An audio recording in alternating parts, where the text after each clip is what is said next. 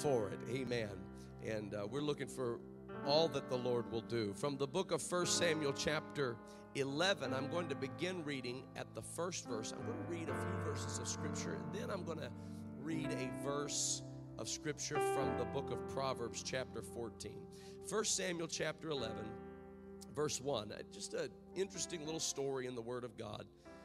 Then Nahash the Ammonite came up and encamped against Jabesh-Gilead. And all the men of Jabesh said unto Nahash, "Make a covenant with us, and we will serve thee." And Nahash the Ammonite answered them, "On this condition will I make a covenant with you, that I may thrust out all your right eyes and lay it for a reproach upon all Israel." And the elders of Jabesh said unto him, "Give us seven days' respite, that we may send messengers unto all the coasts of Israel. And then, if there be no man to save us, we will come out to thee." Then came the messengers to Gibeah of Saul. This is a very unique negotiation they're having. Then came the messengers to Gibeah of Saul, and told the tidings in the ears of the people, and all the people lifted up their voices and wept. And behold, Saul came after the herd out of the field, and Saul said, "What aileth the people that they weep?" And they told him the tidings of the men of Jabesh. And the Spirit of God came upon Saul when he heard those tidings, and his anger was kindled greatly. And he took a yoke of oxen and hewed them in pieces, and sent them throughout all the coasts of Israel by the hands of messengers, saying, "Whosoever cometh not forth after Saul and after Samuel, so shall it be done unto his oxen." And the fear of the Lord fell on the people, and they came out with one consent.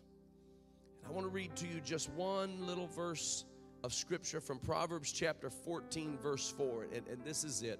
"Where no oxen are, the crib is clean, but much increase is by the strength of the ox." Much increase is by the strength of the ox. And by the help of the Lord this morning, I just want to take a few moments, and I wanted to, del- to deliver you what is in my spirit today, and I want to speak to you on the subject, the strength of the ox. The strength of the ox. Praise God. Could you lift your voice with me and ask God to bless the preaching of His word today? Lord, we are nothing without you, but through you we can do all things. And I pray in Jesus' name that your word would have free course. God, through feeble human clay, I pray that you will deliver your holy word. Help us to receive it in Jesus' name. Help us to know it, to believe it, to apply it to our lives. Hallelujah. Lord, I pray for an anointing today, an anointing upon the preaching of the word, and an anointing upon your people as we hear your word. In the precious name of Jesus, we ask these things, and the church said, in Jesus' name. And the church said, amen and amen. God bless you. You may be seated in the name of the Lord. This year marks sixty years from a momentous occasion in, in my family's life, and, and really in Pentecost. Uh, because it, sixty years ago, this year was launched a radio ministry called Harvest Time. And that radio ministry was a broadcast that, that really spanned the globe. It went out into all the world, really, and, and, and the gospel of Jesus Christ was heard. And it's special to our family because uh, my grandfather was the preacher on the radio broadcast, and my grandmother was the singer on the radio broadcast, and uh, their church choir at Calvary Tabernacle was the, the choir on the radio broadcast, and so it was a special, a special thing. And so many lives were impacted by the preaching of the word that went across the airwaves.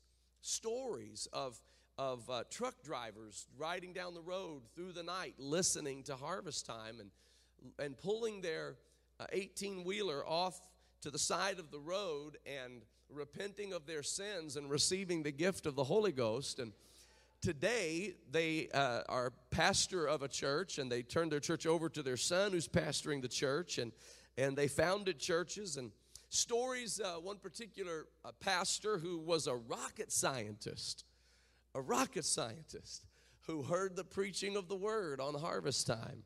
And uh, and he came to God through repentance and was baptized in Jesus' name and filled with the Holy Ghost. And and so it was a beautiful thing. They they would sing a song. My grandmother would sing a song, uh, and she would say, uh, harvest time, harvest time, the grain is falling, the Spirit's calling. Oh, do not wait, it's growing late. Behold, the fields are white, it's harvest time. Now, I could, I could actually do it like she did it, but I'm not going to do that. And I, I could, I could, I'm going to do a pretty good imitation of my grandfather too, but I'm not going to do that here today either. I almost did it one day. I was in the, I was in a restaurant, and there were several people there at the table, and they were asking for an imitation, uh, impersonation of my grandfather. And I was just about to do that and tell a story, and a terrible thunderstorm developed, and lightning struck outside the window where I was sitting. And I said, that's either God or Grandpa, and I'm not sure, and I'm just not going to do this today. So I don't want to catch nothing on fire today, so I'm just going to hold off on that. But but they would lift their voices in song and sermon, and it would fill the airwaves, and it would traverse the, the world, and people would hear the gospel of Jesus Christ. Anybody remember the Harvest Time broadcast? Amen. It was a, it was a really interesting uh, radio ministry back in the day. But the term harvest time was connected to the scriptural principle of harvest, because this is a scriptural principle, and it's it's one that causes us to realize God uses the natural harvest to convey to us spiritual principles. The parables of Jesus were, were filled with references to harvest, filled with references to seed, filled with references to sowing and reaping. And these references to harvest were so integral to the, the understanding of what is coming, to the understanding of what we have to look forward to. I, I want you to know that there is a harvest that is unfolding even as we speak. I want you to know that there is a need for the gospel to be preached, because there is a day coming soon when this end time will come to full culmination, and we are in a position where God is going to separate the wheat from the tares. And so the scripture teaches us about harvest. The Bible says in Matthew chapter thirteen, verse twenty-four, that he put forth a parable unto them, saying, the kingdom of heaven is likened unto a man which sowed good seed in his field. But while men slept, his enemy came. Those are so, those are so powerful in the, in the visual that we receive. While men slept, God forbid that we fall asleep in this hour. While men slept, the enemy came. You know why it's important that we don't fall asleep? Because if we fall asleep, that's when the enemy strikes. I can hear the Apostle Paul saying that, knowing the time, it is high time. Now it is high time. He didn't just say, it is time to wake out of sleep. He said, it is high time to awake out of sleep. For now is our salvation nearer than when we believed. While men slept, his enemy came and sowed tares among the wheat and went his way. See, you don't even know the enemy did it. The enemy comes in and sows tares, and then he moves along. The enemy comes in and sows seed, and then he he moves out of the out of the picture. But the Bible says that when the blade was sprung up and brought forth fruit, then appeared the tares also. So the servants of the householder came and said unto him, Sir, didst thou not sow good seed in thy field? From whence then hath it tares? He said unto them, an enemy hath done this. The servant said unto him, wilt thou then that we go and gather them up? But he said, nay, lest while you gather up the tares, you root up also the wheat with them. Let both grow together until the harvest. And in the time of harvest, I will say to the reapers, gather ye together first the tares, and bind them in bundles to burn them, but gather the wheat into my barn. I want you to know the fields are white already to harvest. I want you to know harvest time is upon us.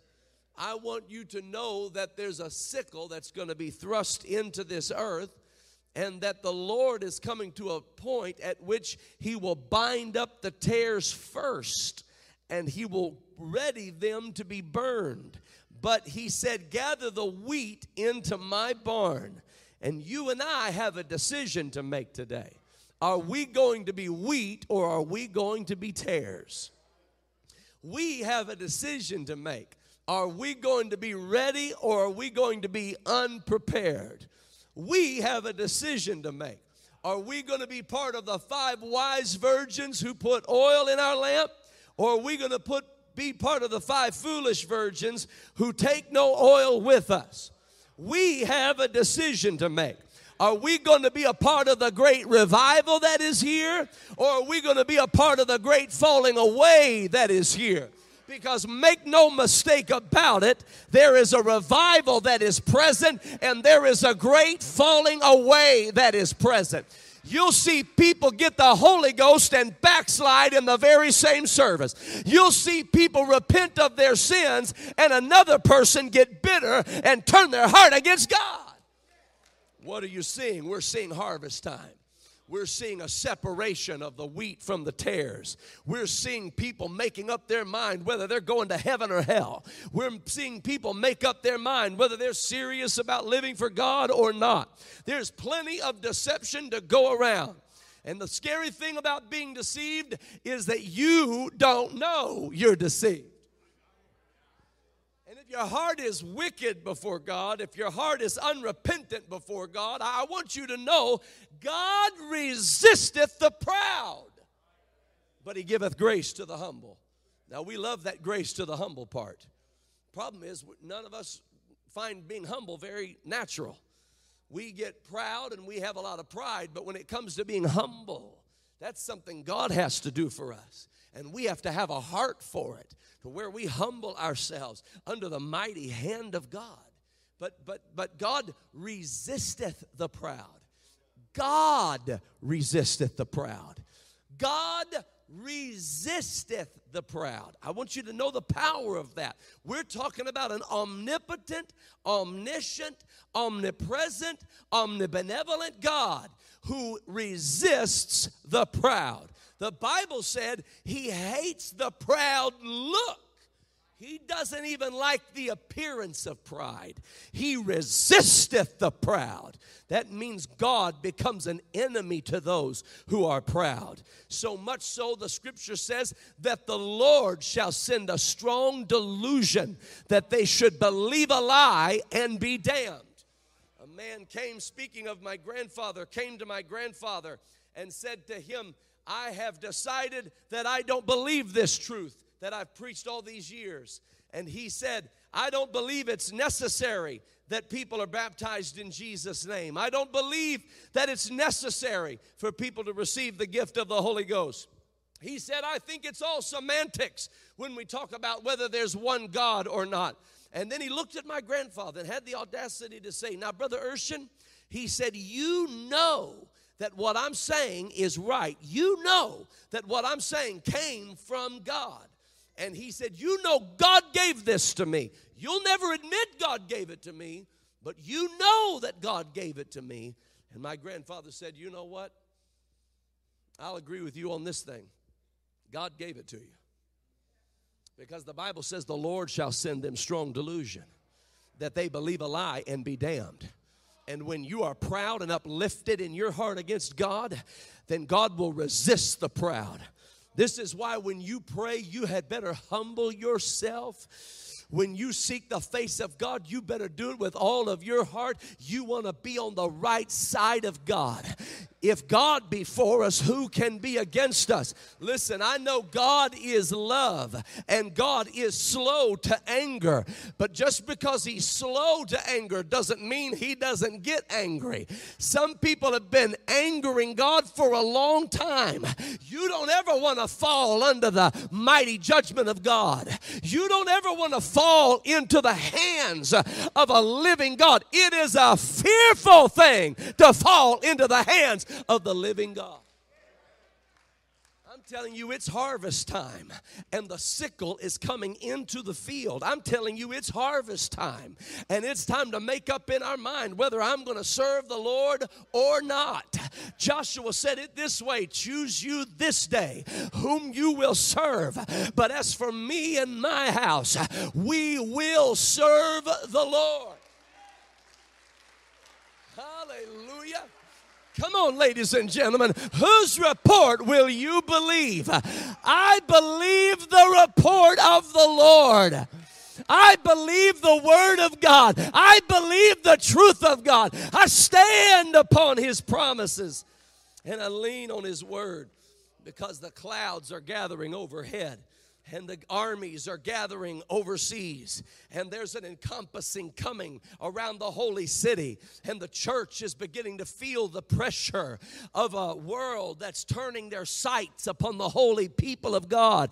It's happening even as we sit here today. You should not be intimidated. We were made for this moment. You should not be scared. You should not be afraid. We were made for this moment. We were made to stand up, speak loud, live for the Lord, pray and fast, worship and be faithful and be committed to the work of God, to the word of God, to the house of God. Oh, hallelujah. This isn't a time to backslide. Hey, I'm going to tell you something. If you're backsliding right now, you picked the wrong time. My Lord, have mercy. If this is, if you're choosing, are you serious? You're going to choose now to get bitter and backslide when the trumpet's about to sound? You had all these years, and you're going to choose now. While spirits are running rampant through the earth, while violence is filling the street, while while while these these terrible epidemics are, are surrounding the world, you're going to choose now. This is the time to come to the altar. This is the time to get baptized in Jesus' name. This is the time to be filled with the Holy Ghost. This is the time to love your neighbor. This is the time to preach the gospel.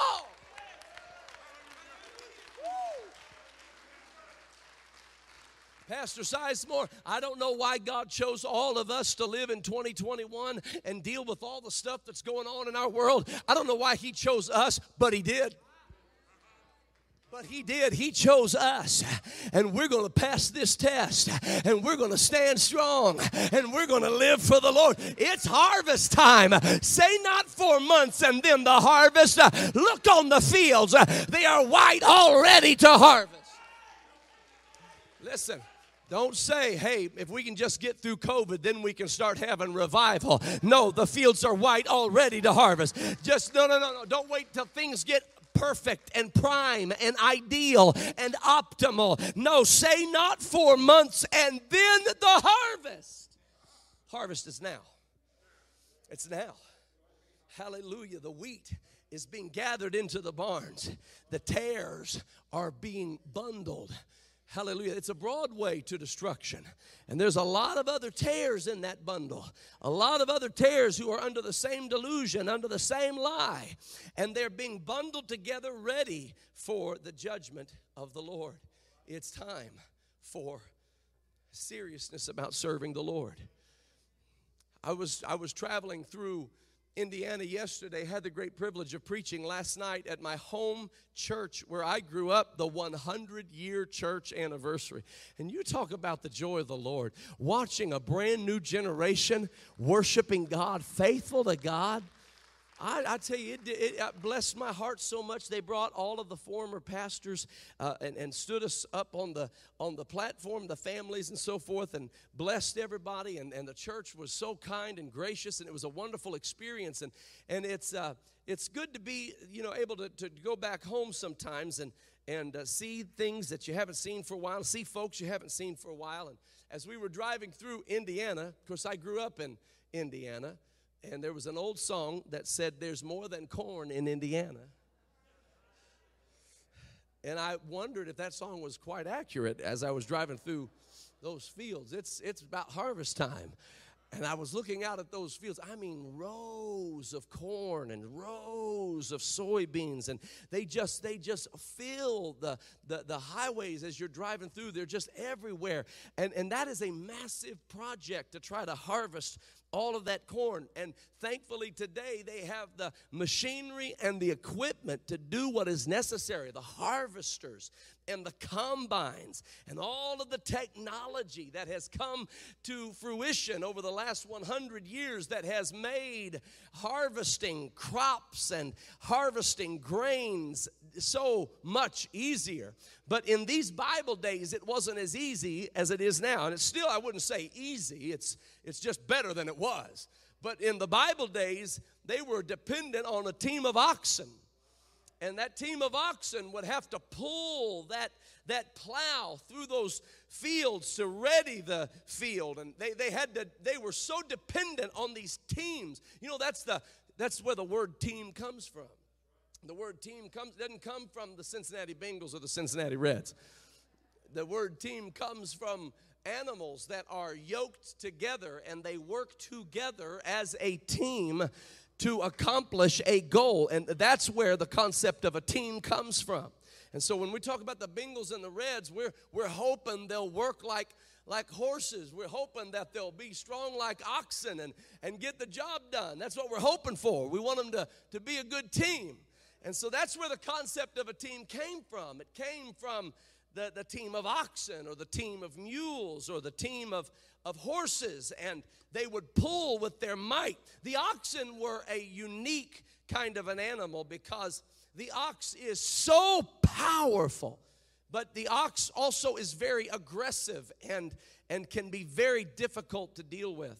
So the, they had to actually do a surgical procedure to make the oxen less aggressive, and, and so this would temper them a little bit, and they would be a little more docile, and they would, they would be easier to work with, and you could actually yoke them, and you could lead them into the field, and they would do what was necessary, and they would, they would come under submission to the yoke, and they would work together to bring about the common good. And that is what That is what Israel relied upon. That's what the ancient harvesters relied upon. They relied on teams of oxen to accomplish their harvesting of grains and harvesting of barley, harvesting of wheat, harvesting of corn. They were reliant on teams of oxen, these massive beasts that would work together with so much power. And so in our text from First Samuel chapter eleven, we read this incredible story of the men of Jabesh-Gilead. And the men of Jabesh-Gilead had become a part of Israel. They weren't even a part of Israel. They, they became a part of Israel through deception, really. They, they let Israel think they were from uh, some far distant land. Israel let them in, come to find out they were only a couple towns away. But Israel made a covenant with them, and they could not break the covenant. They made an oath, and they could not make the, break the oath. So Jabesh-Gilead became a part of Israel, and they were treated like they were Israelites. But in our passage of Scripture, the Amorites encamp against the Gileadites. And when they encamp against the Gileadites, they're going to overtake them. They're going to destroy them. And the Gileadites came out to meet them and have a negotiation with them. And the Amorites said, here's the negotiation. They said, we're going to come and take over all your land, and we're going to take over all your houses. And the Gileadites said, is there any way we can be at peace with you? Will you, will you at least be at peace with us? And they said, sure, if you'll let us pluck out your right eyes, all of you. And we'll give those right eyes to Israel to let them know we're coming for them. And the Gileadites said, well, that doesn't sound like a very good deal, but if you'll give us a few days, we'd like to go talk it over, think about it, mull it over, talk to our friends Israel and see what they think about it. We'll get back with you. Our people get with your people. And so they did. They went back to Israel, and and and when they conveyed these words to Israel, Israel began to weep loudly, because what kind of deal is that? That you can have peace if you let us cut your eye out.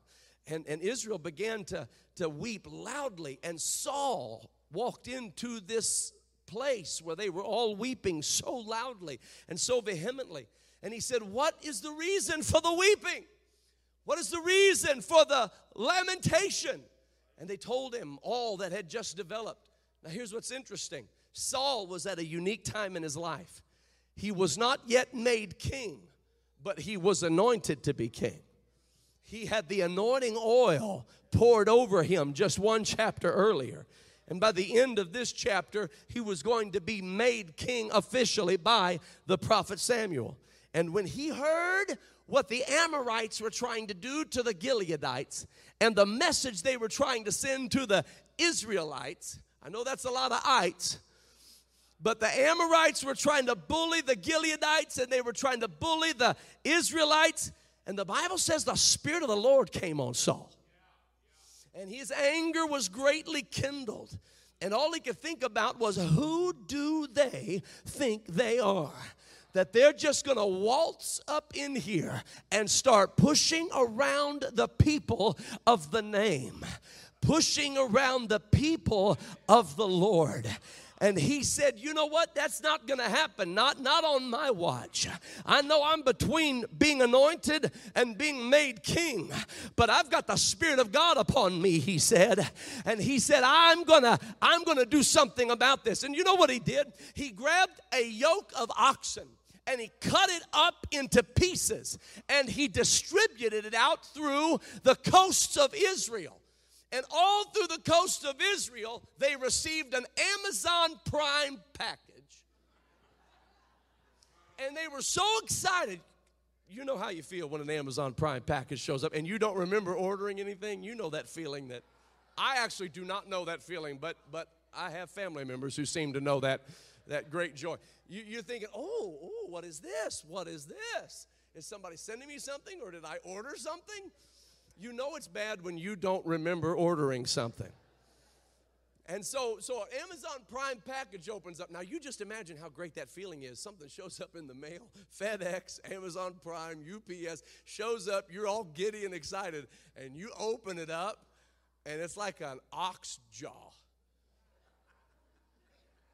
That's what Israel had. All through the coasts of Israel, they thought they were going to open up some brand new gadget, some cool new piece of technology, and it's this, and it's this, it's this terrible piece of an animal, and and it's a shock factor. And that's, you see, the Old Testament was pretty barbaric, and so this story is a little a little hard to deal with, but but it's it's what happened. And Saul sends out these parts of this yoke of oxen, and it sends a message, and the message is, this is going to happen to you if you don't understand. We have an enemy at the doorstep.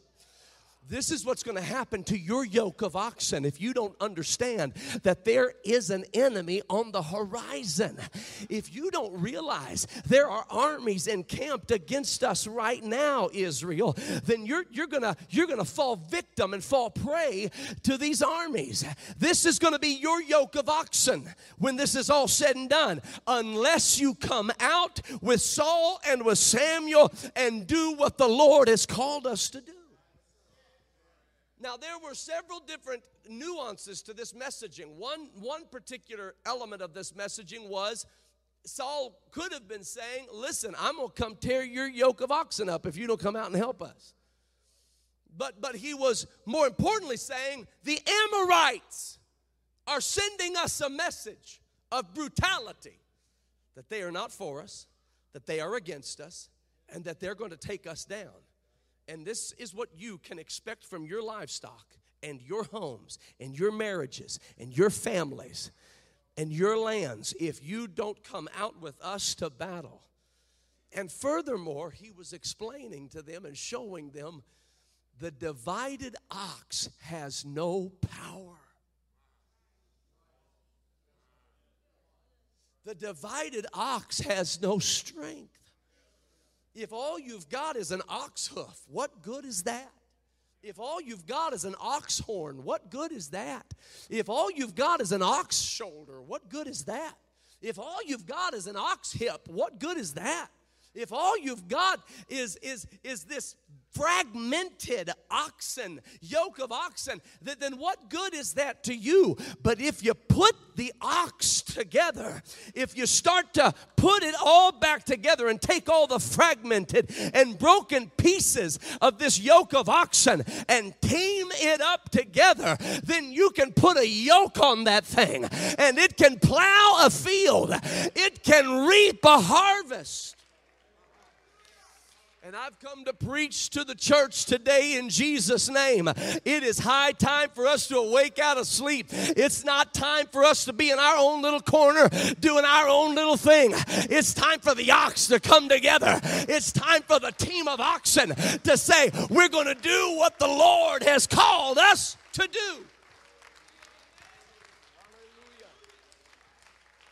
Hallelujah. Hallelujah. Because there's a harvest, there's a harvest to reap. I said there's a harvest to reap. They're everywhere, all across our city right now and all across this nation. There are people who are hungry for the move of Almighty God.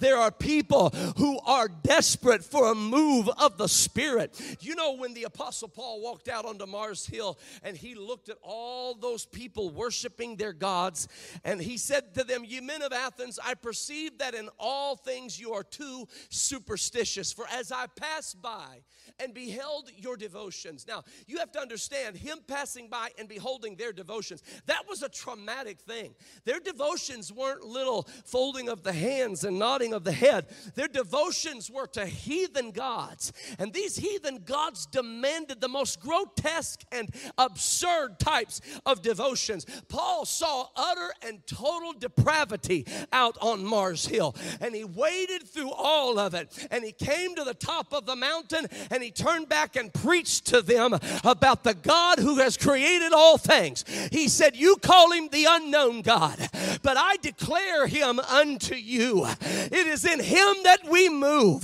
It is in him that we breathe. It is in him that we live and have our being."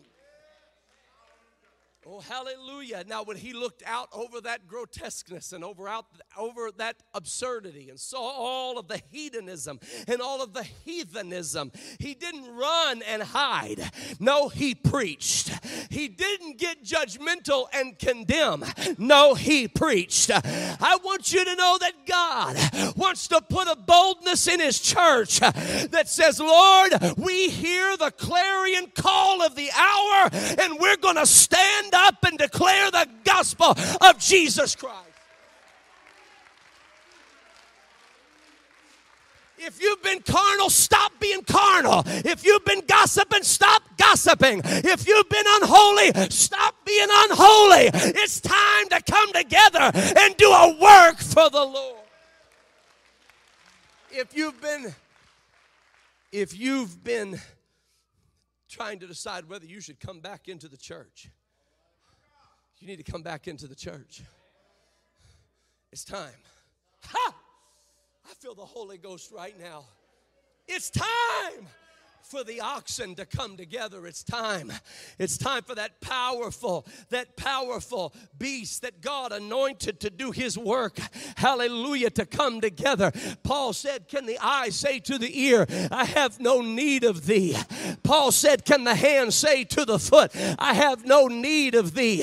It's not time for the body of Christ to be disabled and to be dysfunctional. It's time for the body of Christ, hallelujah, to join arm in arm and step into the future and say, "God has anointed us, God has called us, God has blessed us, and he will lead us to do his mighty work." Oh, hallelujah. Oh, hallelujah. Hallelujah. Hallelujah. Hallelujah. The writer of Proverbs said that where no oxen are, the crib is clean. If all you've got is some broken down, split up, divided pieces of ox, you can put those in the freezer or you can put those in the landfill, wherever you want to put them, and keep the crib clean. But where there are oxen, there's much increase.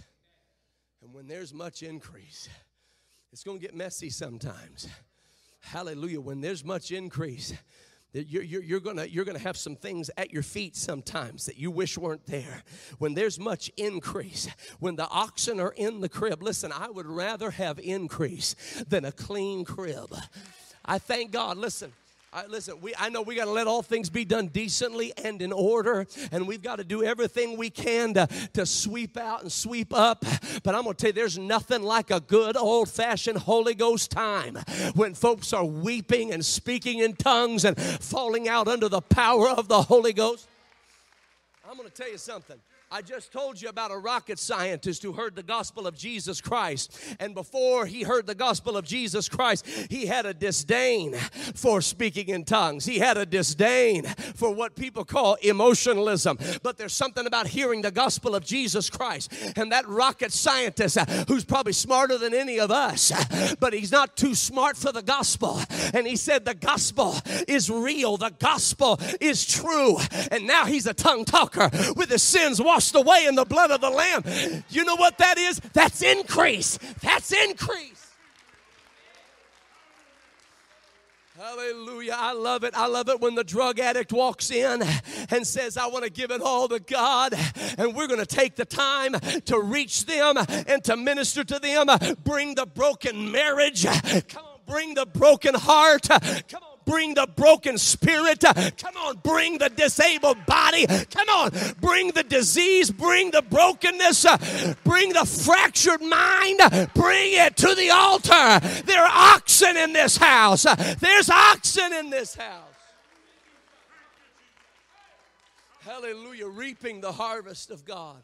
Reaping the harvest of God. Hallelujah. Hallelujah. They had always placed the Ark of the Covenant on those staves, and the priests would hold the staves, and that's how they would carry the Ark of God. But but when they brought the Ark back, the Bible says they're bringing it back, and while they're bringing it back, it is it is upon the backs of the oxen. Hallelujah. And here's the thing about oxen. You know, the Bible says that the oxen came to the threshing floor. You may remember this account. If you don't, let me just refresh your memory or tell you for the first time. The Ark of the Covenant of God was held by the Philistines for a while. But here it is on the back of the oxen. And while it's on the back of the oxen, the Bible says that the oxen shook the cart at Nachon's threshing floor. Do you know why they shook the cart at Nachon's threshing floor? Is that rather quite simple? These beasts of habit, these creatures with such power and such force, they came to Nachon's threshing floor, and they knew what to do when they got to Nachon's threshing floor. You pick it up, and you put it down. You pick it up, and you put it down. You pick it up, and you put it down. And those great big hip bones lifted up and pushed the ark that way. And then just as it was about to tip over, the, the other hip bone picked it up and pushed it that way. And then the shoulder bone pushed the ark back. And the other shoulder bone pushed it the other way. And the ark is wobbling and weebling and moving all around. And it was so, it was so unsteady that the Bible says a man by the name of Uzzah reached out to steady the ark. Worst decision he ever made. He dropped down dead because he touched the ark of God while it was upon the backs of the oxen. Brother Tenney said that the ark apparently was not user-friendly.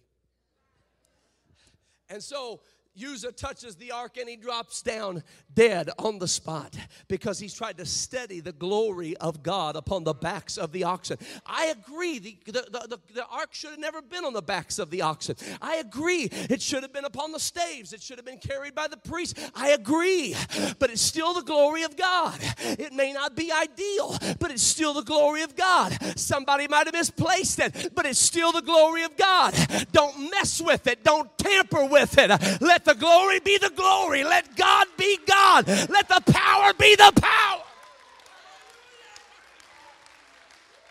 Hallelujah. Hallelujah. And those oxen are standing on Nachon's threshing floor, and they just think, hey, I know where I am. They're looking around, and they're like, I've been trained for this. This is where we thresh wheat. This is where we pound our feet. This is where we lift our shoulder. This is where we thresh the grain. But there was no grain. There was no wheat. And the oxen are still pounding their hoofs like there's stalks of wheat under them. No wheat. I mean, Uzzah could be looking at this like, these oxen have no clue. And God was like, leave them alone. Because that's what happened when the oxen start to work. Listen, you can look at, you can look at somebody's circumstances and say, they don't even have a reason to worship. But they're going to worship anyway. You can look at their circumstances and say, I don't even see wheat on the floor. I don't even see stalks of wheat gathered. I don't even know why they're happy. I don't even know why they're dancing. I don't even know why they still go to church. I don't even know why they still serve God. But I'll tell you why. Because they're oxen and they know what to do. It's harvest time. Whether you see the wheat or not, it's time. It's time to worship. It's time to be holy. It's time to be faithful. It's time to wake up. It's time to do the work of God. It's time for the ox to come together. Saul is letting the children of Israel. This is one of the one of the unique moments where he was truly used of God. He sent a message to all of Israel. You listen to me. This is us right now. We're a divided ox. You guys are all in your coasts doing your own thing. And, and you don't even realize that the enemy has a united front against us. He said right now we're just a divided ox. Just kind of distribute it out among wherever we are. But what would happen? Just think of what would happen if the ox came together, bone to his bone, joint to his joint. What would happen? Oh, hallelujah. What would happen if this gift got connected to that gift? What would happen if this talent got connected to that talent? What would happen if this resource got connected to that resource? What would happen if the ox came together? What would happen if a yoke of oxen stood up and the shoulders, the big strong shoulders of the church began to carry the glory of God? Oh, it might get a little unsteady. It might get a little unwieldy. You might not know what's happening all the time, but let God receive the glory. That's all that really matters. Hallelujah. You're seeing it right now. That's what we did last week in the one service. Not every city sees that. Not every, see, not every city sees apostolic believers in the same city joining together, saying we're here for a common cause. We've all been saved, washed in the blood of the Lamb, filled with the Holy Ghost. He turned our mourning into dancing. He turned our sorrow into joy. He's the lifter of my head. He healed my body. He touched my mind. I've got a testimony. The blood of the Lamb and the word of my testimony is on my side. And I am an ambassador for Jesus Christ. Hallelujah. Hallelujah. I'm going to tell you, folks, it's real. I preached at my, I was at my father's church a week ago, just a little over, just this past week. And while I was there, I, I, my father, my brother preached a powerful message. At the end of the service, my father said, he said to the young man that was on the third row, he called him by name. He said, Chad, why don't you come on down here and let that old time power fall on you? And Chad was just sitting there like, he said, why don't you just let the old time power fall on you? And Chad was like, okay. And Chad got up. And you got to understand, Chad's been through some things. Chad's been through some things. He'll tell you. He's been through some things. He, he, he, he experienced war. He had some P T S D. He's been through some things. He, he, he had suffered with addictions, and, and he's lost everything he has in life. And he's sitting on the third row, just, just sitting there, just trying to enjoy the service. And then the preacher says, why don't you come on down here and let that old-time power get on you? And Chad walked down to the front. Now, now Chad, when he would normally worship, he'll just kind of just kind of raise his hands halfway and, and really, you know, focus on the Lord. And he did that again. He came down, but this time he came down for the old-time power to fall on him. And when he came down, the old-time power fell on him. And I'll never forget it. I'm watching him, and I'm, I'm just kind of watching. This whole thing's just kind of happen organically. And, and, Ch- and, and Chad just walks down to the front and, and holds out his arms like he normally does, and all of a sudden it went like this. He's trying to hold it together.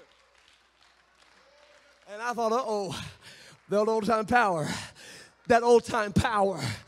twenty twenty-one needs old-time power.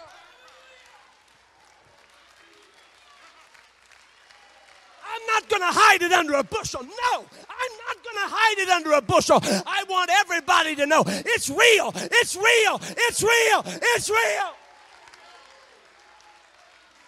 Hey, if the scoffers can go about the streets, you better believe I'm going to shout it from the rooftop. Hi, Tasha. Come on, I want to know if there's a yoke of oxen in here, if there's a team of oxen in here that says we're going to stand shoulder to shoulder and we're going to carry the glory of God into this world.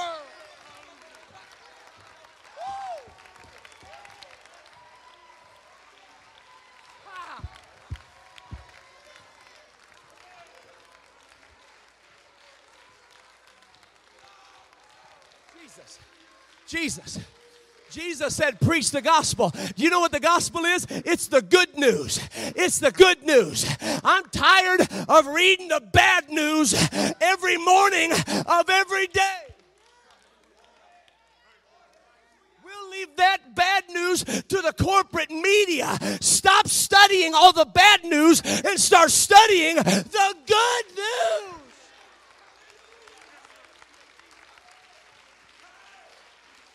It's for every creature. It's for every person. It's for every nation. It's for every nation. You can remain standing. I'm, I'm, I'm done. The Lord, the Lord said, Ezekiel, I, I want to show you. I want to show you a valley. This valley is a valley of dry bones. And Ezekiel looks out over this valley of dry bones. Now this valley once, hallelujah, this valley once was filled with soldiers, strong men, carrying weapons, able to do war. I don't know what broke it up. I don't know what devastated it. But there it lay in a complete disarray, overcome by its adversary and by its enemy. It's there. It's clear. The history shows this was a great warring army, and it's not anymore. And the Lord asked Ezekiel this question, and it's the question for all of us. Can these bones live? Ezekiel said, thou knowest, Lord. Good answer. And the Lord said, prophesy to these bones. Prophesy to these bones. Let me just tell you, this goes. This is simple, but it was profound for me, so you just have to pardon me. The Lord just showed me, that's the preaching of the word. Can these bones live? Thou knowest, Lord. Prophesy to these bones. That's the preaching of the word. That's what I'm doing right now. That's what Pastor Sizemore and all the ministers have been doing, preaching the word.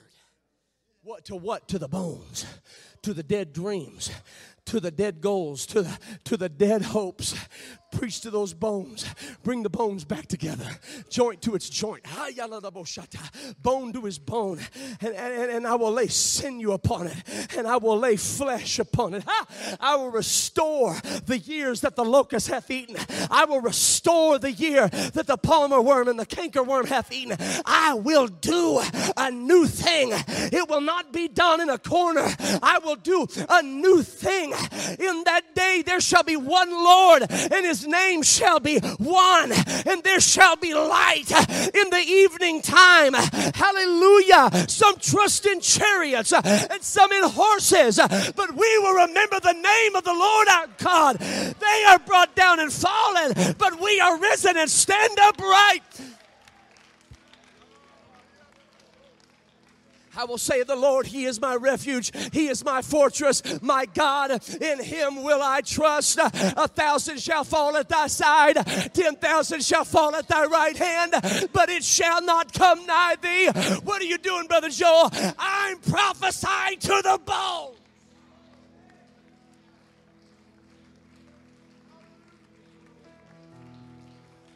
These bones can live.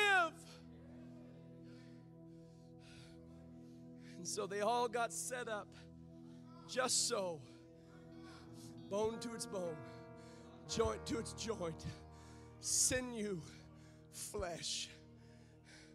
But they still weren't moving, and they still weren't breathing. And the Lord said, now prophesy to the wind. And again, I, I, pardon me, it's profound for me, but just bear with me. It, it hit me like a lightning bolt. Prophesied to the wind. And I felt the direction of the Lord. That's prayer. That's prayer.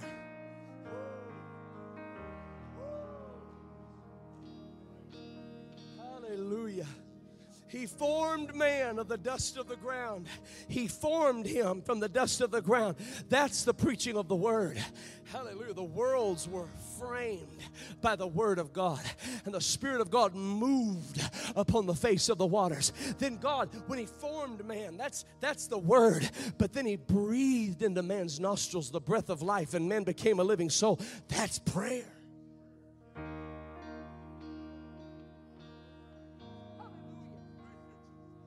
They were all with one accord in one place. That's the word. But suddenly there came a sound from heaven as of a rushing mighty wind, and it filled all the house where they were sitting. That's prayer. Many people don't have either.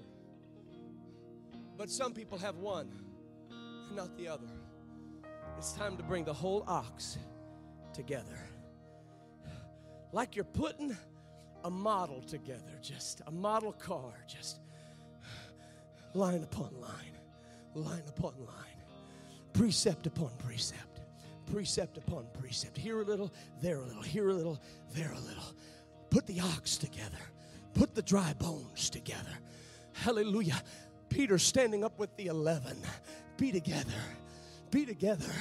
They're not all scattered around the room. No, no, no. Peter standing up. When he's, Peter didn't preach alone on the day of Pentecost. The Bible said he stood up with the eleven.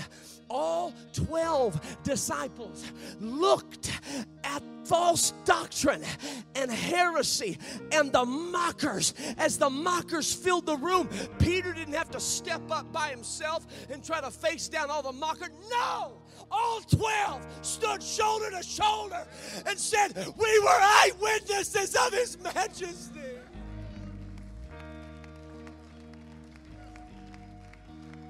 Now, Peter, you preach it, but we're standing with you while you do. Peter, you declare it, but we're not going anywhere.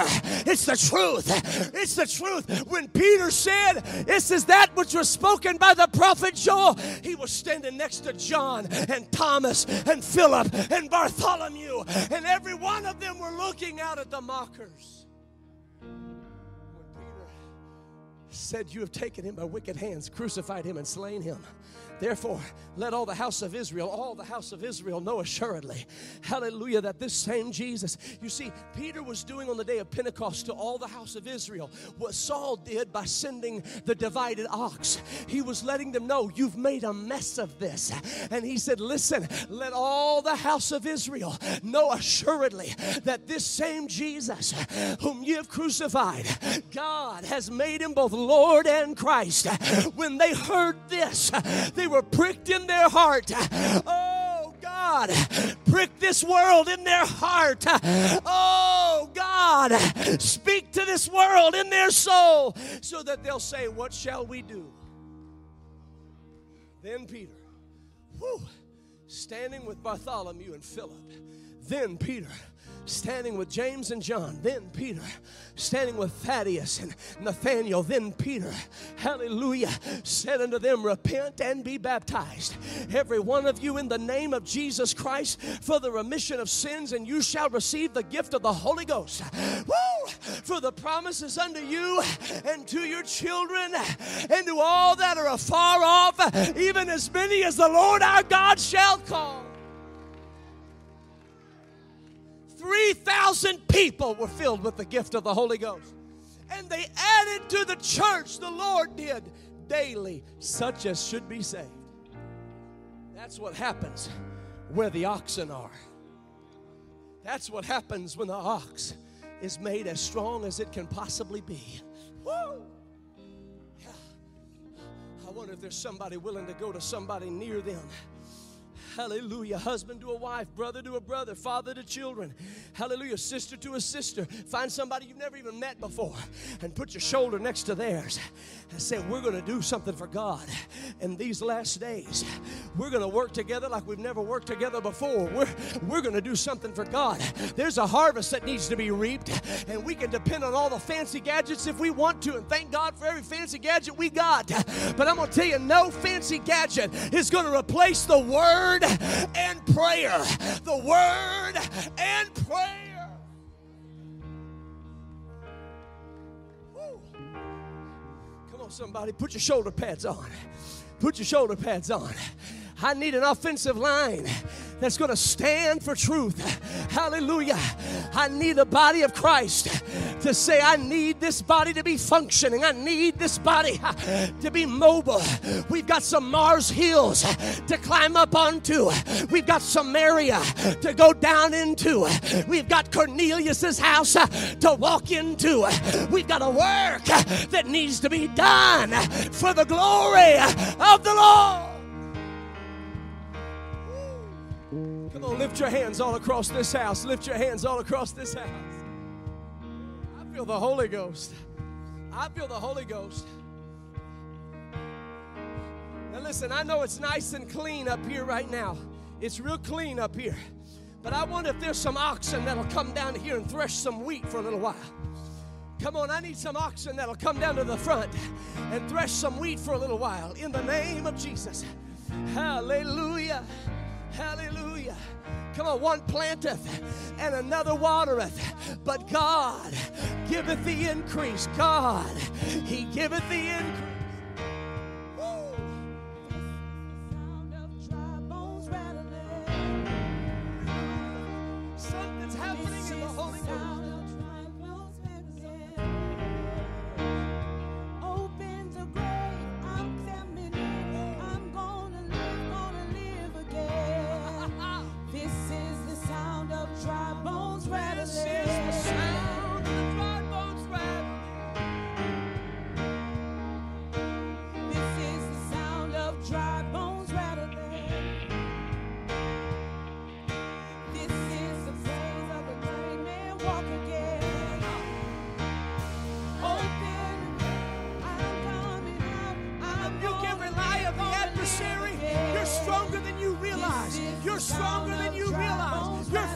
Greater than you realize. I said your faith is greater than you realize.